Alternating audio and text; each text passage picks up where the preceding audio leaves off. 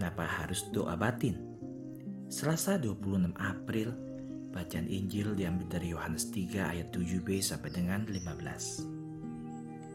Yesus berkata kepada Nikodemus, "Kamu harus dilahirkan kembali." Nikodemus menjawab katanya, "Bagaimana mungkin hal itu terjadi?" Jawab Yesus, "Engkau adalah pengajar Israel dan engkau tidak mengerti hal-hal itu? Aku berkata kepadamu, sesungguhnya kamu berkata-kata tentang apa yang kami ketahui dan kami bersaksi tentang apa yang kami lihat, tetapi kamu tidak menerima kesaksian kami.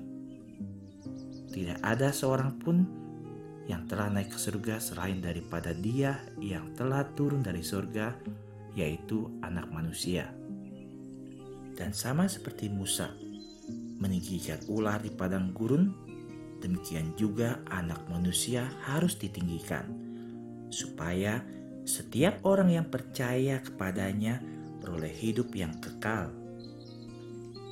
Sahabat, Nikodemus yang adalah seorang ahli hukum dan terpelajar dalam kitab suci saja bisa bingung.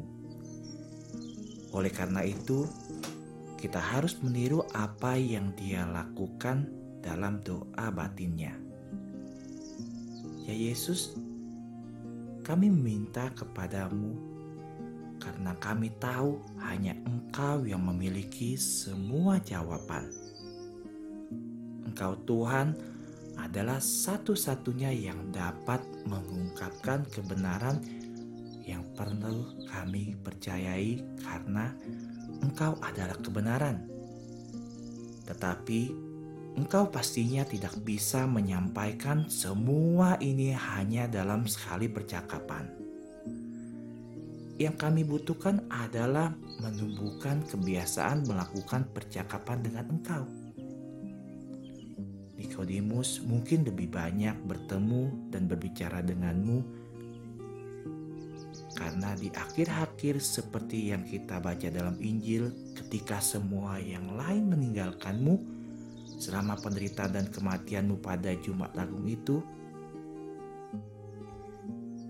dia ada di sana untuk membelamu, mengambil tubuhmu dan menguburnya. Itulah akibat dari doa yang teratur dan sering dan dia juga penyebab kita perlu mendorong percakapan sehari-hari dengan Yesus. Ini seperti memakan makanan sehat. Kita tidak bisa melihat perubahan mencolok setelah satu kali makan atau bahkan satu minggu. Tetapi setelah beberapa waktu kita dapat mengatakan bahwa sesuatu telah berubah. Meskipun kita tidak ingat makan apa itu, hanya seiring waktu kita bisa melihat efek baiknya. Demikian juga berdoa setiap hari dapat menuntut dan sering kali kita tidak akan ingat apa yang kita bicarakan dengan Tuhan tentang hari sebelumnya. Tetapi hanya dengan kontak harian dengan Yesus, dia dapat menyampaikan apa yang kita butuhkan untuk percaya dan mengubah kita menjadi orang lain. Nikodemus, seorang teman setia yang berdiri bersamanya ketika orang lain telah pergi. Mari berikan Tuhan kita kenyamanan yang luar biasa dari percakapan kita sehari-hari dengannya.